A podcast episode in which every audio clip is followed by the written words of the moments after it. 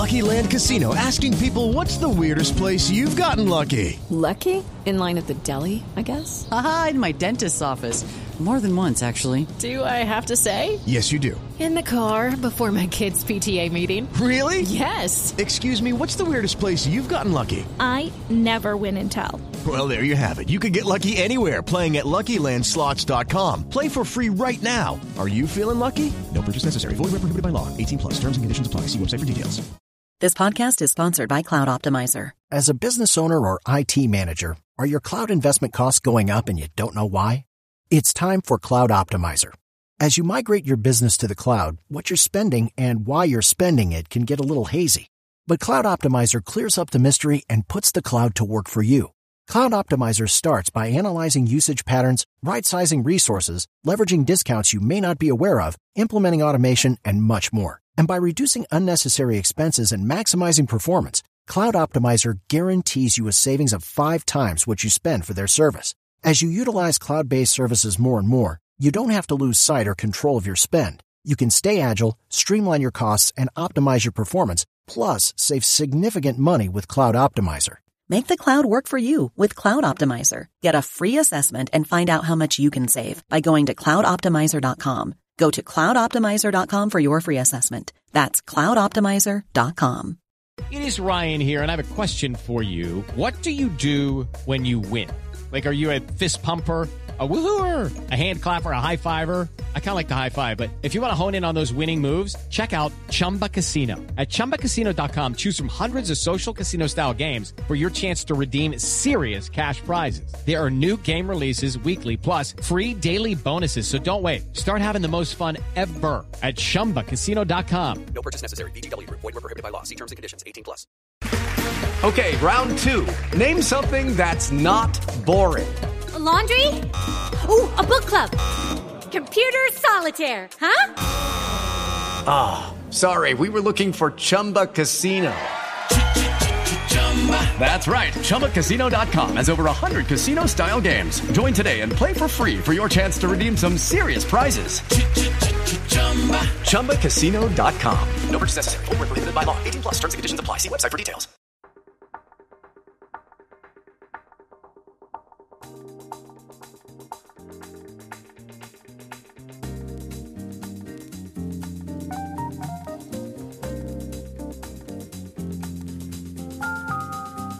Hello and welcome to another episode of the Old Lady Speaks podcast on Black and White and Read All Over. I am your host, Danny, for episode number 47. And might I just say, 47. Would you have guessed when the season started, this current season that has been a absolute roller coaster, that Danilo, of all people, could have a chance to start 47 games in all competitions? Frickin' Danilo really is the surprise of the year. like of all of the least expected things, for Danilo to be like one of the best performing and most important players of the season is like.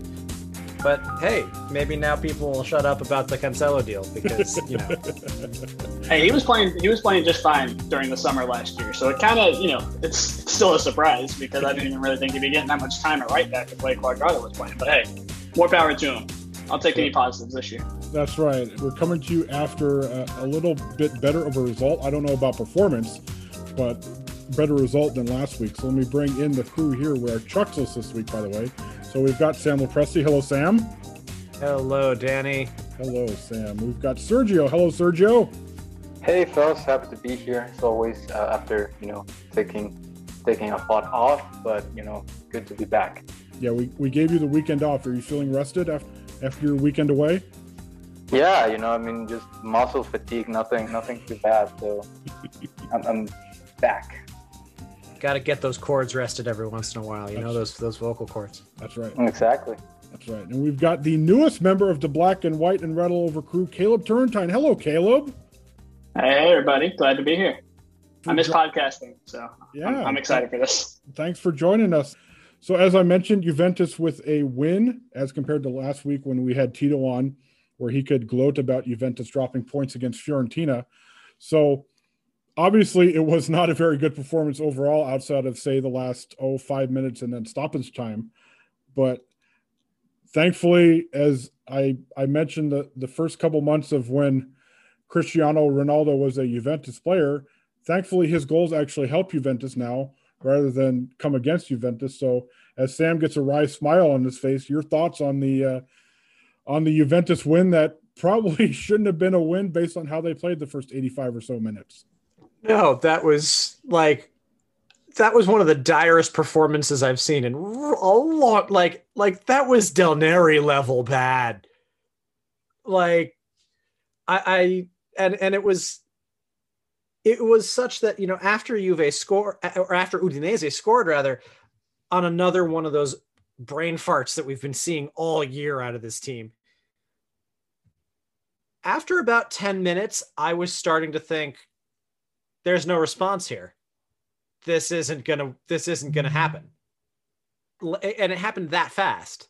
I i just i didn't see i didn't see a way out for a long time. And and it's it was because when you look at, at at certain elements of the game the fact that we you know we created so little like look at simone scuffet in goal. Poor poor guy. Here is here he is not playing you know it's his i think second or third game playing all season long. Hadn't played a top flight game in almost three in almost three years. Nine, 925 days i think it was. Yeah.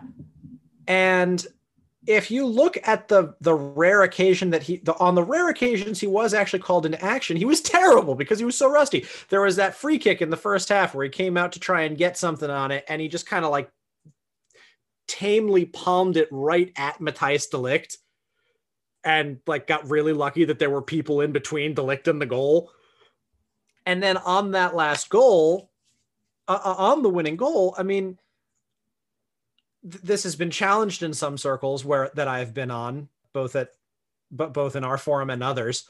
But I personally think Juan Musso saves that if he's not suspended, or at least does something with. I mean, to let yourself get megged like that at the near post is bad goalkeeping.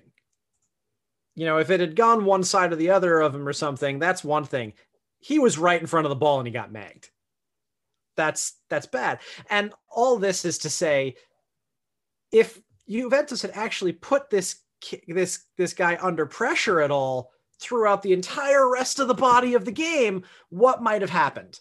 This might have been a really comfortable win in that case because if he was facing shots, it, you know, if you put had him facing shots all game, judging by what we've seen, we saw the rest of the time that he was actually had to deal with the ball good things would have probably happened for Juventus because he just what he just wasn't seeing things right. But yeah, it was another. I mean, it, it was so flat. It was so listless. I do wonder if the fact that Inter had been confirmed as champions an hour before kickoff kind of had a mental effect on the team going out. The idea that, you know, that the reign was over on their watch, which is, you know, you never want to, in a situation like this, you never do want to be that team. And now they were. And I wonder if that had something to do with the way that they came out mentally. But everything was so flat and listless. The there was the passing was was slow. The off ball movement was non-existent, and it, it just it was awful. And then you get you get two mo you know you get those two moments the first being the the handball by DePaul which is I don't know what he was thinking like after after a couple of months of really awful things happening in the wall for Juventus I, it was nice to be on the other side of one of those for once and of course in a situation like that this you know you you absolutely want Ronaldo standing over that penalty kick. And then Rabiot comes in and on like his probably what must have been his maybe third or fourth touch because he had he'd only been on the field for three minutes launches a great ball. Ronaldo gets to gets to it over a defender who had just come in relatively cold. That's another aspect of that that I mentioned in my recap was that you know the guy that was marking him was Samir, who had just come on for Kevin Bonifazi, who had had a fantastic game. But overall, it's it was just Sergio's mentioned in a couple grab bags that they look checked out, and it has never been that has never been more evident than now. And the only thing I can hope is, you know, next week when Milan come to town, that Federico Chiesa is fit enough to play, and maybe you might actually get some push and energy from somewhere, and and figure out a way to to win that uh, what ter- will be a critical head to head in the top four race. Yeah, I, I mostly agree with, with Sam on, on almost everything, except I, I do think that while the the you know the second goal, the Scuffet thing, I don't think that was such a you know bad mistake. I, I, it's one of those shots that happens super quick. You know, it's the guy Ronaldo's between two defenders. I'm guessing he didn't think that he was gonna get to the ball. I didn't think he was gonna get to the ball, but it was a fantastic cross by Adrien Rabiot. I I I I, I think it's a little bit of one of those things that the shot is so so quick that you just don't even have any time to to react. Uh, would a great keeper stop that? Maybe, you know, we'll never know. But I, you know, like like Sam said, I'm sure happy that we finally got some luck in a Cristiano Ronaldo free kick. That's for sure. Just because it had been, you know, it's been ghastly, and I'm guessing it will continue to be ghastly. But they lucked out this time, so that's that's always nice. It, you know, especially you know considering that Inter just won the championship and they won it in a very Juventus like way in which every single little bounce that kind of just completely went against Juventus this year, every single one of them went for Inter. And you can chalk that up for the luck. You can chalk that up to, you know, work or preparation or whatever you want to call it. But it was a very Juventus like championship for, for, me in the sense that they got all those little results, they got all those little bounces going their way. And I think this is the first match in a second that those little things went for went for Juventus. I mean, the the PK is just you know just a complete gift. Uh, that you know you know excellent cross by Rabiot, excellent header. I mean, it's just one of those things where like you did nothing to deserve that result, and you still get it out. And that's exactly what you know Juventus have been doing for the last three four years, and that's exactly what hasn't happened this year. So it was it, it leaves you with a bad taste in your mouth because it was a bad game. It was a very boring game. It was a very poorly played game. Uh, but at this point, with you know European qualification being what it is, I'm you know I'm not gonna get picky about how we're getting the points. You just you know at this point, actually the title of my piece was three points. That's it. That's all I care about. Like you know we we got the result we needed, and considering this was a quote unquote easy matchup with the Milan, Inter, Sassuolo gauntlet we have coming coming up. That's you know they really really needed this one. That that's all I'll say.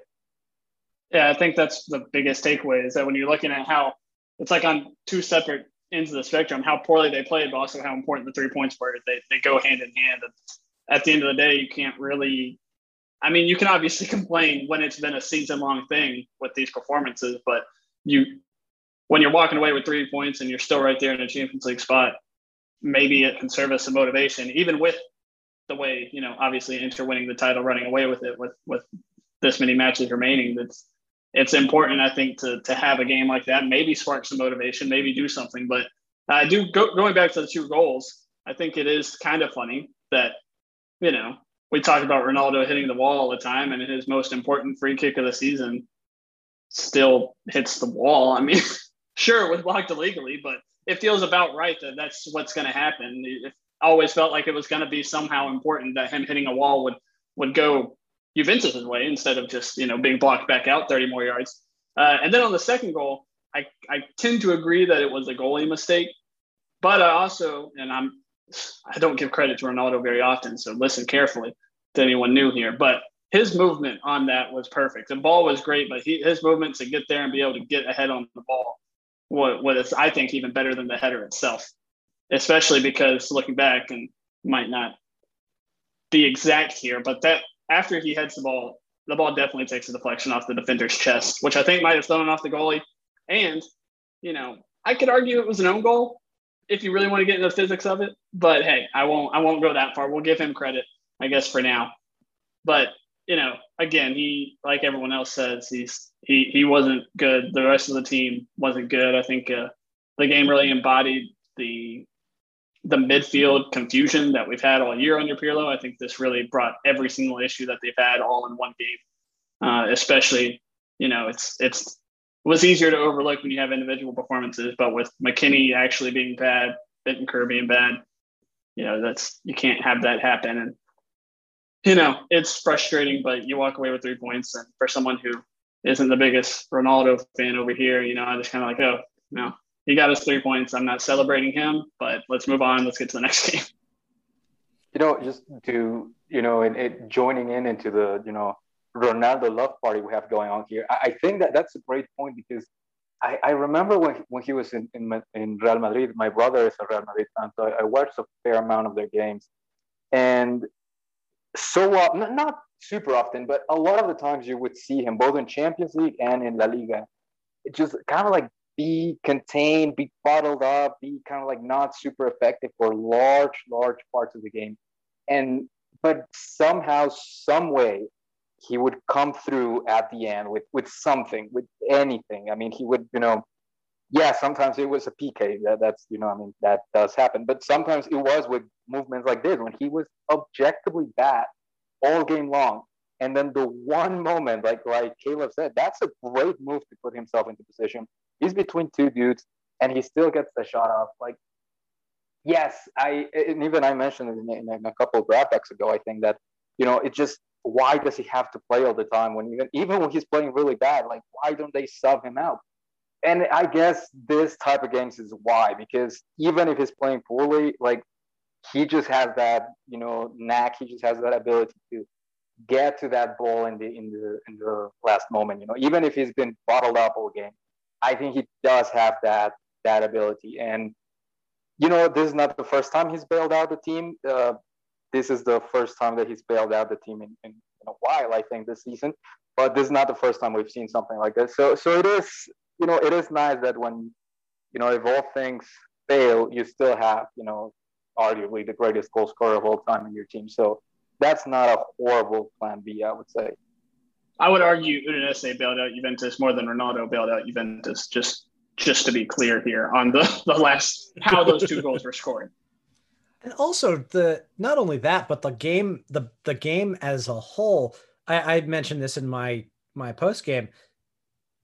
This was not a situation where a smaller team was playing the game of their season and holding Juventus at bay. Udinese did not play well. Like they they didn't do anything special at all. No, Udine, they didn't have a shot on target after they scored, and they had you know in the second half they had I think all of two actual opportunities to extend their lead. This was a this was an Udinese team that was playing really really bad football alongside Juventus also playing really really really bad football, and it comes down to you know, it came down the game came down to two mistakes. One one by the entire Juventus team on the the free kick that led to Molina's goal. De Paul sticking his elbow out in the wall. Um, and then one really, really great passage of play with Rabiot taking the the early cross and Ronaldo, like you guys said, getting you know making a really good run to get onto the ball and get the shot in in the first place. Um, like it, this was, this was a a game of who this this was a game. This is not a game of who is better. It was a game of who is not worst. Because th- this it was just awful, awful football from everybody. Judy was boring. Hello. Then Judy discovered ChumbaCasino.com. It's my little escape. Now Judy's the life of the party. Oh baby, Mama's bringing home the bacon. Whoa, take it easy, Judy. The Chumba life is for everybody. So go to ChumbaCasino.com and play over 100 casino style games. Join today and play for free for your chance to redeem some serious prizes. ChumbaCasino.com. No purchase necessary. Void where prohibited by law. 18 plus terms and conditions apply. See website for details. All right. On that note, we're going to transition into something a little bit different. I teased last week that we're going to have the return of the Twitter questions, and I guess folks were looking forward to the return of the Twitter questions because we got a whole bunch of them when uh when I woke Pent up. up this energy, right? I guess they're sick of us talking about the Super League. So, so we've got a whole bunch of Twitter questions, and pretty much the plan is just to have one question per person here. So, I'm going to start with the newbie, Caleb, from friend of the blog at Uve Therapy. Opinion on Mino Raiola signing Baba Barbara Bonansea as his first female client. It's hard to get excited about anything that Mino Raiola does because it's just like I'm tired of hearing about it at, at a certain point. But obviously, it you see that kind of stuff happening for for the women's game, and that is going to bring publicity. That is going to bring you know some some good things, uh, and, and you always like to see see that happening. And it's really cool for a player who's as good as Bonansea is to you know, but also not very well known. I know she just made the World 11, but she's not a name that always comes up in European play because she hasn't been through the Champions League. You know, the Italian national team hasn't been, you know, deep into a World Cup. A lot of people don't know about her. So it, it is kind of cool for her, I think, to be able to be in these headlines as, you know, some women's soccer fans might see see that name not really know much about it. And, and it might push them to learn more, not only just about her, but the Juventus team and, and the Italian league, which obviously needs a lot more behind it. And so, in that sense, I think this can be a good step. Makes me sad to think that he'll that that probably does signal Bonansea leaving though, doesn't it? Because you don't you don't sign with Mino Raiola to stay in a league that only pays semi-professional salaries. That's just yeah, I think. Uh, but at the same time, it, that does make me go back to feeling good for her because obviously I want to watch her and I want her to succeed at Juventus. But at the end of the day, yeah, girl, go get go make your money. All right, like, yeah. like go get also paid what great- you deserve. it also greatly simplifies the situation for Andrea Staskova that you had in your first piece for the uh, for the blog. So that's uh, Yes, and she scored two more goals and had two more assists this past weekend. So and a start. I'm just saying, she's she's legit and she's only 20. So let's let's put her out there. Let's let her lead the line. And Juventus, the Juventus women also have a couple of very good young strikers out on loan right now. So if Bonansea does leave, that could very well open up a spot for either both of them or at least one of them. So definitely an interesting situation because I, I remember somebody responded to her, you know, to us to the article we wrote about it saying they only operate on one year contracts. And it's like, yeah, the the women's game is a whole lot different than the men's game in Italy. So Next one will go to Sergio Romero, who is known as the driver of the uh, Inter Milan is a fraud bus here. Do we hate Inter A as much or B more than before the season? No, I think, look, it, it pains me to say, and I, I alluded to it at the beginning, but they just had a really good season. They did. I mean, it is what it is. They, so many times, you would, you know, glance at the scoreboard, and while Juventus was struggling against, you know, Crotone or whatever, you would see Inter also struggling against, you know, another mid to low table team. Even, you know, in the in the great Super League debacle when you know the game immediately afterwards, like there was a moment where Juve was losing Parma and Inter was losing as well. I think it was Spezia, if I remember correctly, and and they were in that position so many times this season that I, I really, you know, I really felt like this is going, at some point they're going to start dropping points. Like it is going to happen. And it never did. I mean, credit to them, it never ever did. They just they're they're a tough team. They really, really are. They're like a gritty, tough team. Did it help that they got, you know, dumped in the group stage in the Champions League and didn't even go to Europa League? Of course it did, but was that embarrassing for them? Of course it is because it's an Antonio Conte team and that's their trademark to, you know, crash and burn in Europe. But, you know, outside of that, they were really good in the league. They, it's a it's a deserved result. My heartfelt congratulations to Inter, their fans. You won one trophy in 10 years. So that's that's dope. I, I can't wait for 20 There's 30 there's the backhanded compliment. uh, I can't wait for like 2031 or something like that when you when you guys get get something again. So enjoy it. I will say though, their hashtag, their celebratory hashtag was like in I'm I'm Scudetto or something like that because it's like I am get it Inter Milan and Scudetto like it's terrible. It's awful. It's really really bad. I don't know. Also, what they have to re. They had to reintroduce what the Scudetto was to their fans. Like it's Yeah, like just like this is Scudetto. We It's haven't seen years. him in I a don't, I while. don't. What is what is this word? I don't know what you're trying to say to me. He just looks a wondered, little bit why- like Badgey from Star Trek Lower Decks. Like you know, that's this is how he's like. they, they just wondered all the time like what, why does Juve always have like a like a little stamp on their kid like what's up with that and now they get to have it that's really in a way that's heartwarming as well so uh, I, I kudos to them especially kudos for you know continuing the the tradition of just horrible social media hashtag for for the championship celebrations that's that's another thing they copied from Juve and, you know I really do what I really do. Like I want somebody to leak what the tenth would have been. I was going to ask Sergio, what would his his 10th straight Scudetto hashtag have been? I don't know. I, I I honestly don't know because they've gone through so many awkward ham-fisted things that it's it's tough. It's tough. I mean, I, I you know the mind the mind wonders. I, I, I will work on one and you know I'll, I'll I'll have it ready for next pot or next piece, whatever happens first. But the mind the mind wonders. It was going to be bad. I guarantee you. Like it was going Yeah. to make very little sense. You have to decide if it's an IO or an LO. You know, you have to really figure out where the 10's going to go in. If there's going to be an L over here and an O over here. Yeah, You know, there's a lot going on there. The, the key rule is that it doesn't make sense until you read it like five times and it's like, oh, I get it. Like, yeah, they Any- did that thing. Okay. Anything's better than high five Tory, which, you know, Yeah. I guess four or five years ago now. So whatever. Let's just get up past that. Congratulations, Tanner. Whatever.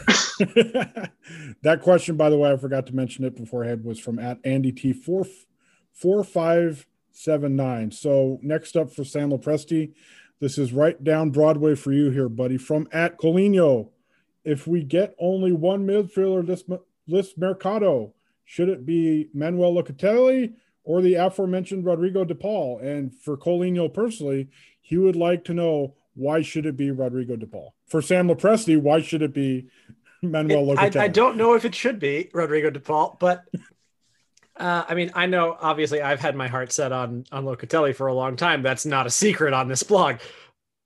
Part of that also comes from I, I've been referencing this part of my writing career a lot lately, but I when I was at Bleacher Report years ago, I covered AC Milan during the year that Manuel Locatelli was first promoted to the first team. So I've been watching him and tracking him for a long time because a lot of my Bleacher Report articles did say something along the lines of why is this kid not why is this kid not playing and Michael Essien is. I, I think that it is a major the, the major thing why I like Locatelli a little bit more than I like DePaul is that he's he's more of a regista. He's more of that kind of the, the deep lying guy that can create a move from the midfield and and and break a defense down from that spot the way that the way that Andrea Pirlo used to, the way that Claudio Marchisio, in a slightly different way than Pirlo, but before he got hurt, was doing out of that spot, the way Miralem Pjanic, when he was in form, could do at that spot. I think of DePaul as a little bit more of a box to box guy, a little bit more of a, of, you know, what we kind of all thought Rodrigo Bentancur would turn into. Or to use another potential Juve transfer target, more along the lines of Houssem Aouar. My main reason I like Locatelli more as a transfer target is that he has a skill set that the team needs more than DePaul's skill set is. Because depending on who you keep in the lineup, Rabiot, McKennie, Bentancur, those guys can provide similar things to DePaul. DePaul's a little bit more creative, but they are those box to box type guys. Locatelli very much much more has the skill set of that true regista that Juventus has really really needed these last couple of years. And and that's why I think it that that's why I would lean a little bit more towards Locatelli than I would towards DePaul. I think uh, might be getting too far ahead trying to talk about which midfielder we want because I'm sitting over here looking at our midfield options and seeing how they play together and being like, we got to figure out what we want to see from our midfield before we can add anyone to it. I, I don't even know what this midfield's supposed to look like. You see everyone basically on free roam positioning, and you know that doesn't really work when they're all of a sudden all in the exact same spot and no one's behind them when they give away the ball.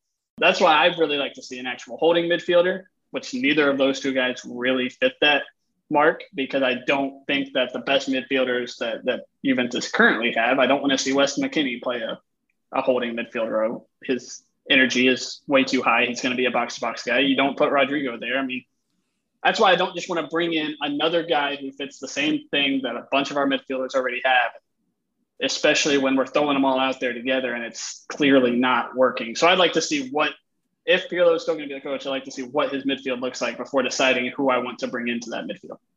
And that's a perfect transition into the next one for Caleb from at Buffonismo 2001. What do you think is the best way to get the most out of the current midfield, if there is one?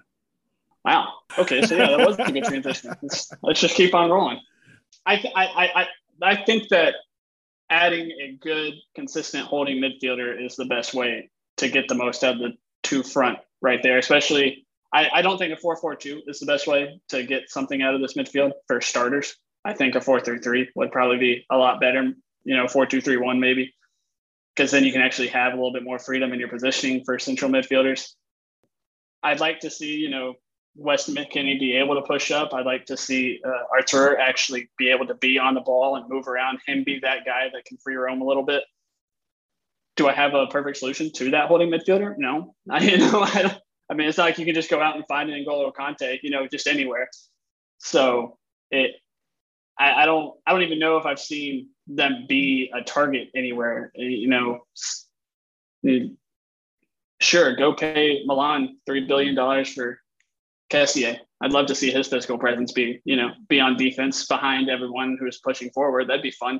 But that's not going to happen. So I can't just say Kessié because that, that's not someone who's a real target. So I don't have a, a, a player solution, but that would be my solution to get the most out of the current midfield players is finding a, a holding midfielder. Could even be from the academy. Bring somebody up. I don't care. Just give me a good holding midfielder. Yeah, I, I actually agree a lot with Caleb because I, I I've staked my claim in the you know Rodrigo Bentancur and Adrien Rabiot are not bad take. Like they're not bad players.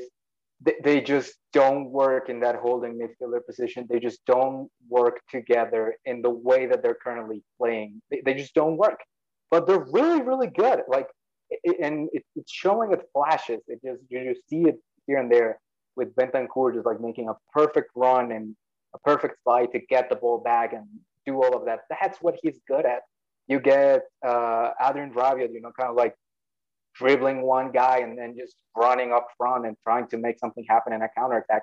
That's what they're really good at. And, you know, I, I really don't think that, I know that, you know, currently the, you know, the team as a whole, but especially the midfield is in complete shambles. But I just don't really think that they are that far away. And and the best, you know, exhibit A for me is those, you know, the the halcyon days of early January when Arthur finally seemed like he was, you know, getting it together and he was finally playing well. And you know, and Juve looked a lot better. It was only for like four or five games, so it was, you know, false hope we got there. But for those four or five games, the team looked significantly better because they had a guy that could actually play that holding midfielder and just let the other dudes do what they do best.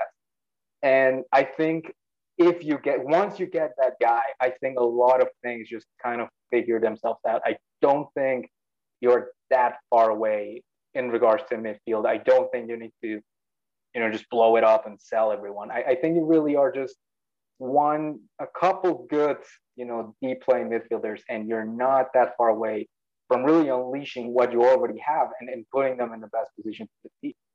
You know, we've we've said this line on the pod before. The midfield has a lot of talented guys that don't go together. they're all the same player. They they don't complement each other's skills. Once you actually mesh that into a team, you know, mesh that into a unit that can actually support each other and play, then you've got a much better midfield and a much better team and a team that can actually create.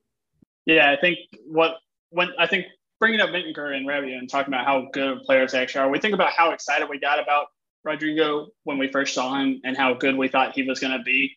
He had a holding, I mean, he had Max Allegri, but he had a holding midfielder in Blaise Matuidi behind him. Even Sami Khedira could do the job behind these guys right now. I mean, uh, maybe not anymore. But the point is that those Sami Sami wouldn't be upright, so that's the. well, you know, maybe four years ago, Sami could play in this midfield. He'd be a good fit for it. Five years ago, Sami. All right, Sergio, back to you. Could it be Paulo Dybala's season next season if Pirlo gets sacked and Allegri returns? I wish. I mean, I hope so. I mean, that'd, that'd be fun. the, the thing with, with Paulo Dybala is that he, you know, this whole narrative about, you know, him being a, a tough place, a, a tough player to fit in is just not true. He's a second striker. He's always been a second striker. Like that's where he's played his best that's where you can get the most out of him. He's the second striker that plays very well with a, you know, like a straight number nine, with a pure number nine, and Alvaro Morata, and Mario Mandzukic type of dude. That's just who he is, and he's really, really good at that. And I, I again, like I just see this this team, and that very much includes Paulo Dybala. That very much includes the entire midfield, and I see a team that is just a few tweaks, a few players here and there, a, a few moves here and there, and it's not a bad team. And that very much includes Paulo Dybala because if you play him, I think that if you know right now, obviously we've seen very little of both Morata and Dybala healthy and fit. I actually don't think that's happened all season long.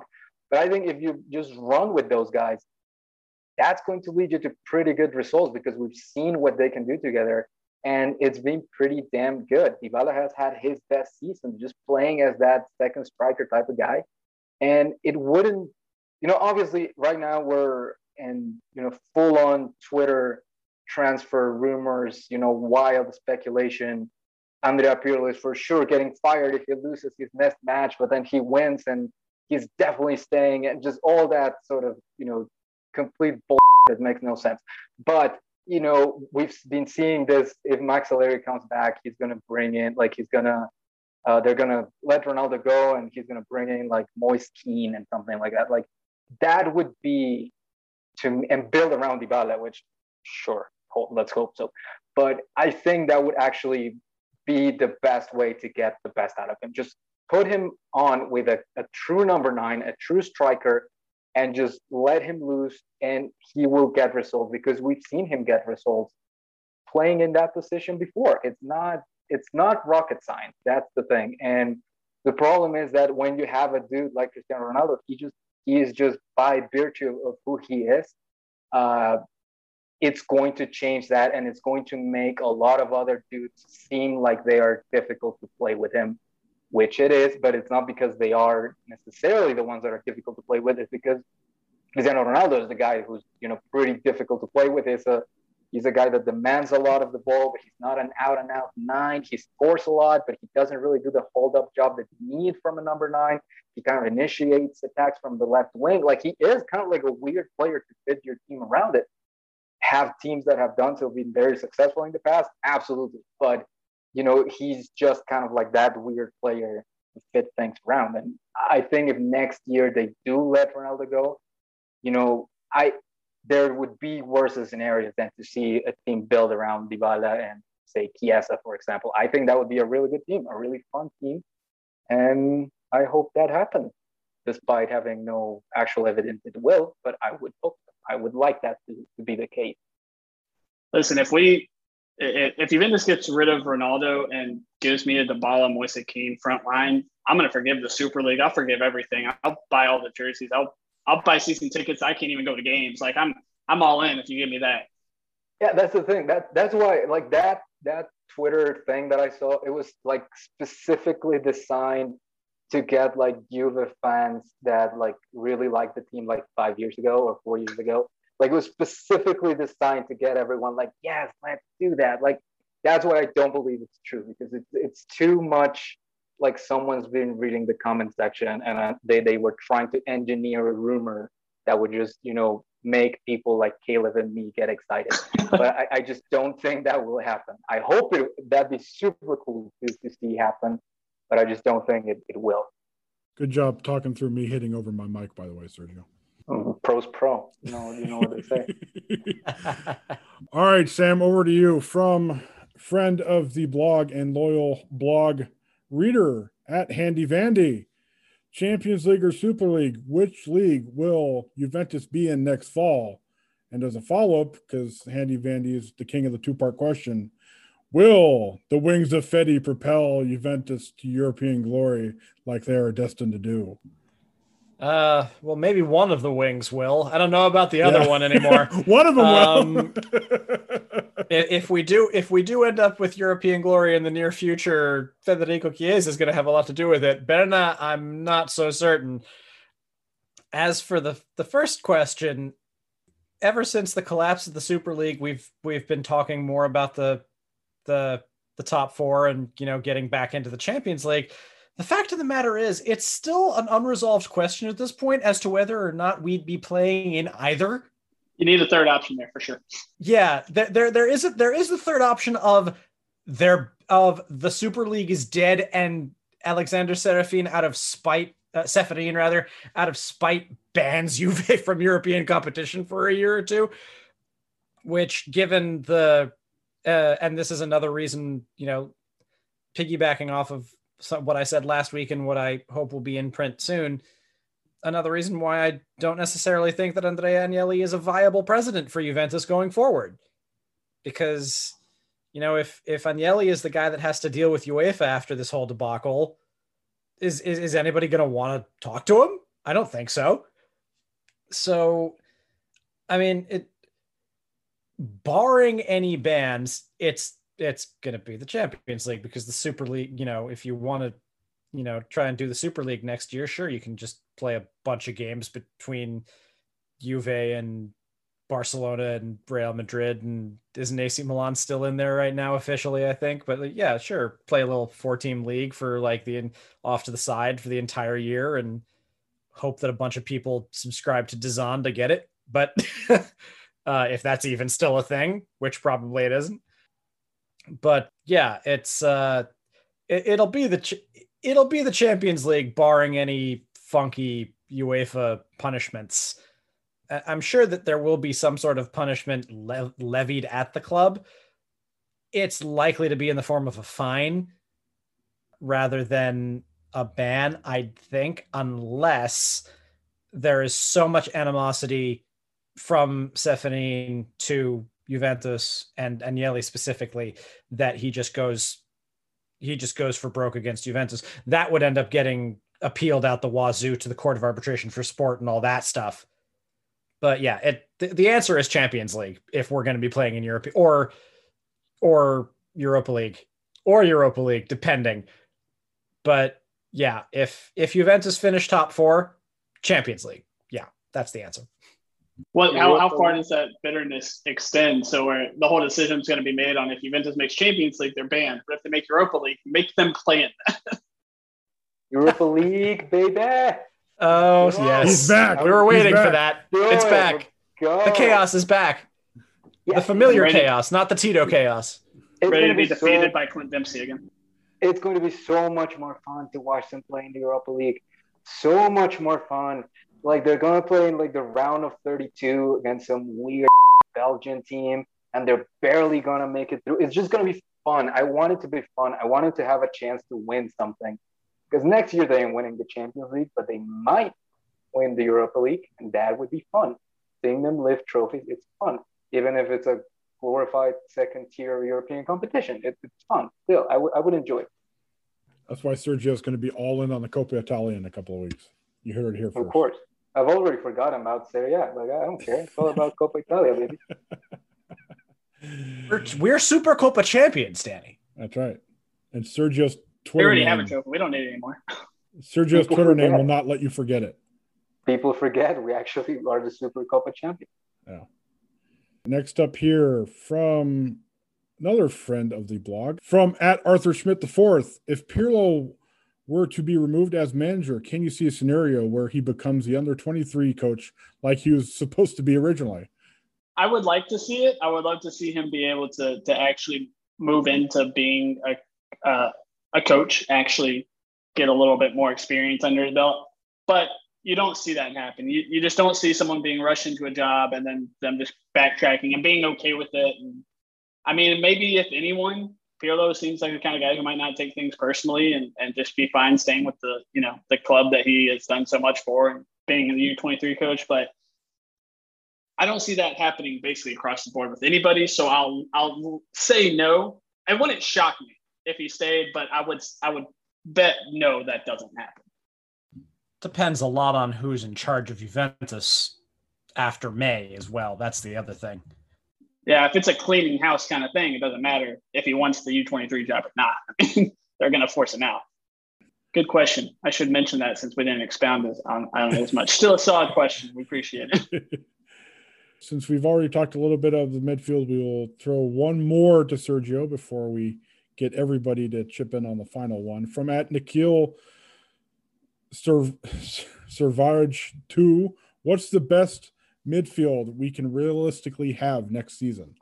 Yeah, I mean, realistically, you know, just like like we were mentioning before, right? Like you get, you know, it seems like the Manuel Locatelli thing, it's probably happening at this point. You know, it's it's been reported widely. It's known that you know the team likes him as a player, and he just fits to a T what they need right now. So, realistically speaking, I think a Locatelli flanked by you know Bentancur and say McKennie because it seems like Adrien Rabiot is being sacrificed in, in the capital gains altar. Uh, but you know, I, I think that would be realistic. I think that's not, you know, a super expensive proposition. I think, you know, it would work because, like I've said, I'm still high on Rodrigo Bentancur. I still think that when deployed correctly, he can be an asset. Um, and McKennie, we've seen that he can be an asset. You know, he's obviously his his form has taken a, a, a turn for the worse lately, but you know that's injuries. That's you know what all, all you want to you know chalk up to all the bunch of stuff that he's he's been involved in lately. But you know, I, I, I still think he can be a really really good box to box midfielder, and I, I, would I would say that you know a Bentancur McKennie Locatelli type of mid.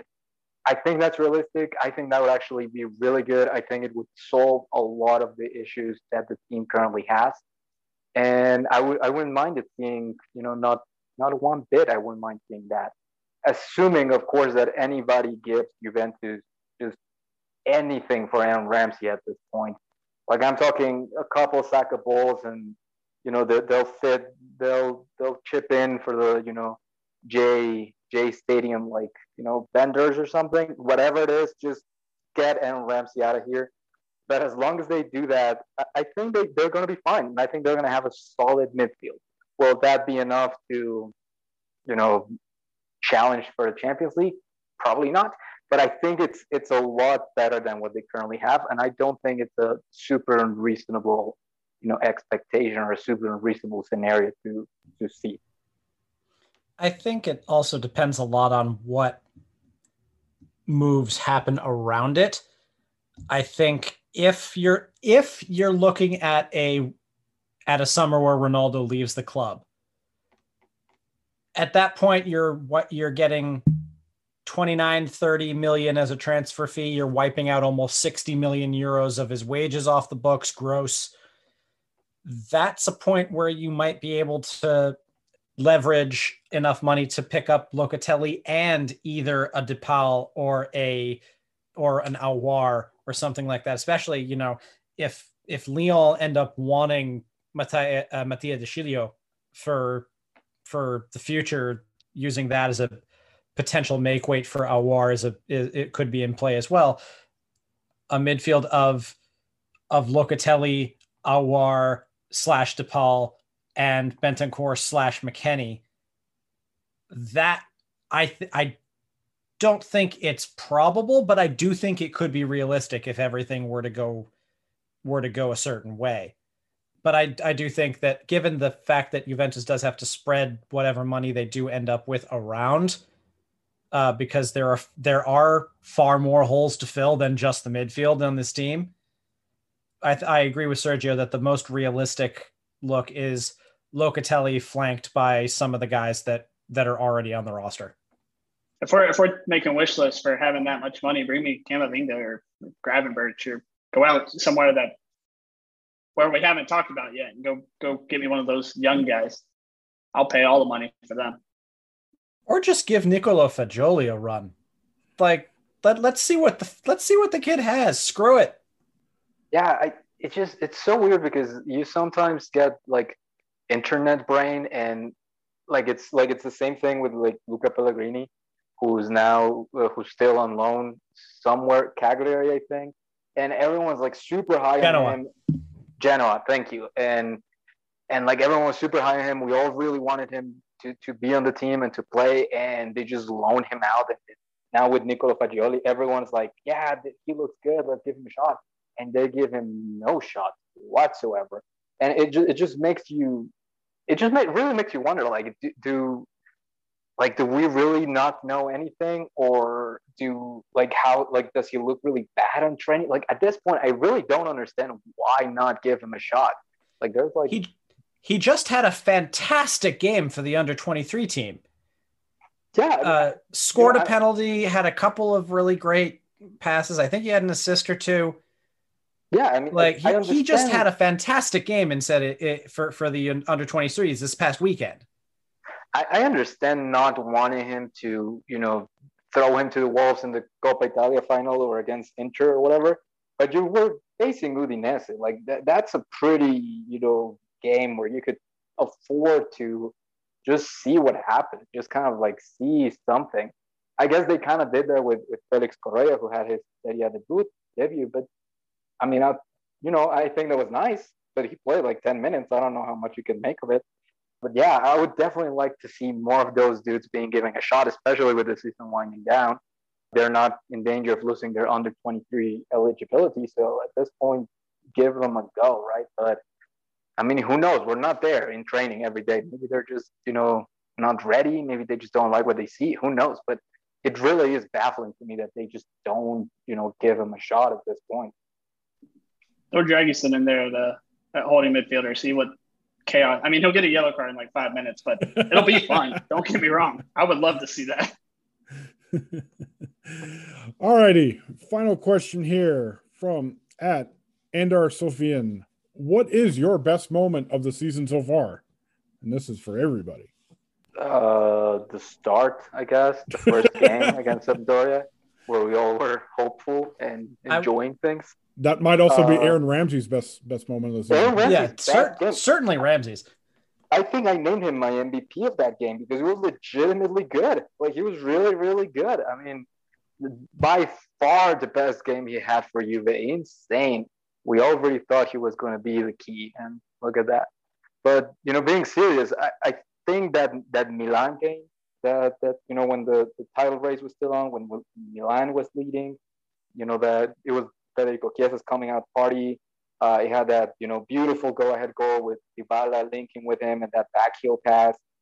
Massive win. You know, we all really thought, here we go. This is Juve. We're making a run for the for the title.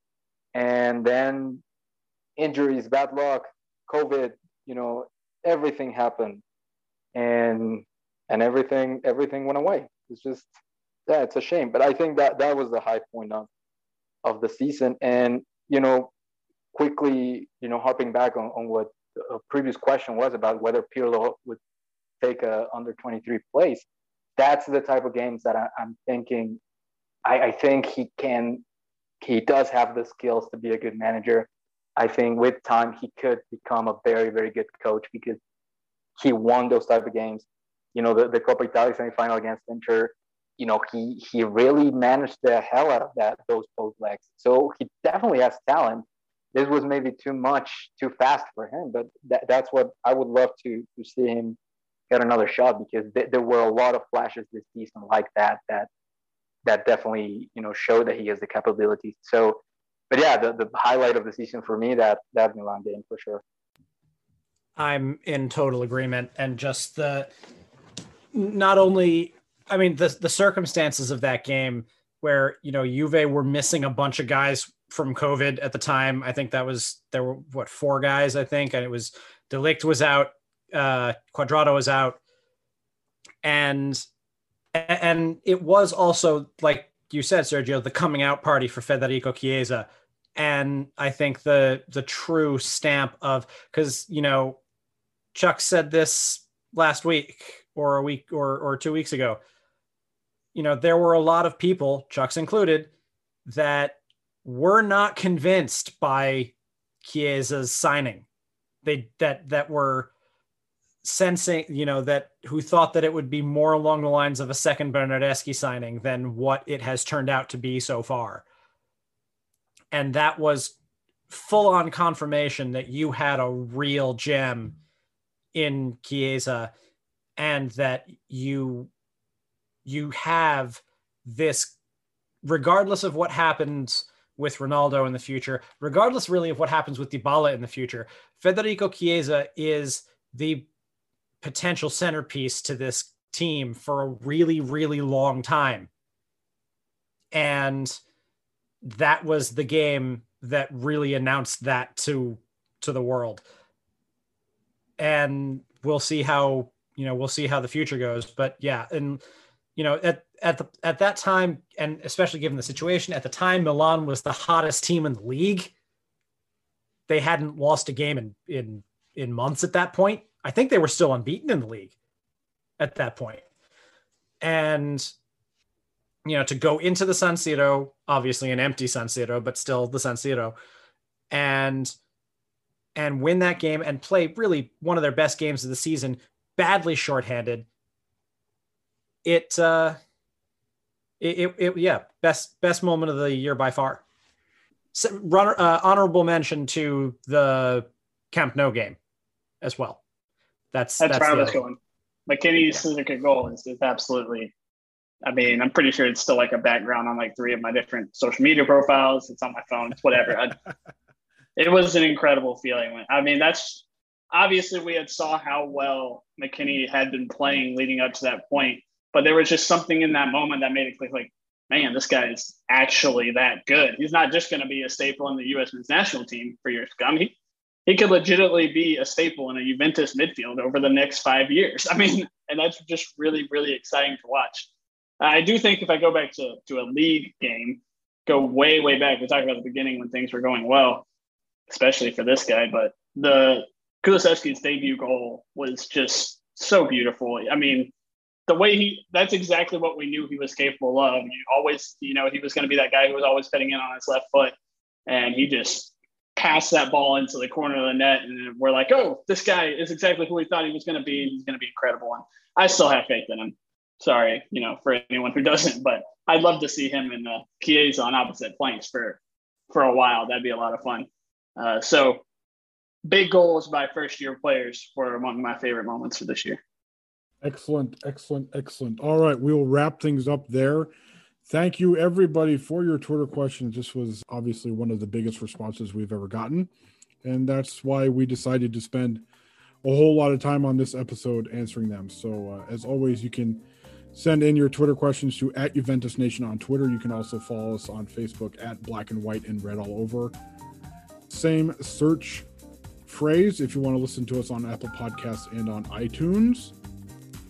You can search Black and White and Read Over there. Same goes for Spotify and Google Podcasts. I want to thank Caleb, the newbie of the group, for jumping on with us in place of uh, in place of our resident Dutchman Chucks. Thanks for having me. Thank you for for coming by. So, for Caleb, for the aforementioned Chucks, who's out doing some good community work, for Sam Lopresti and Sergio, this is Danny saying thank you very much for listening, and we'll talk to you guys next week.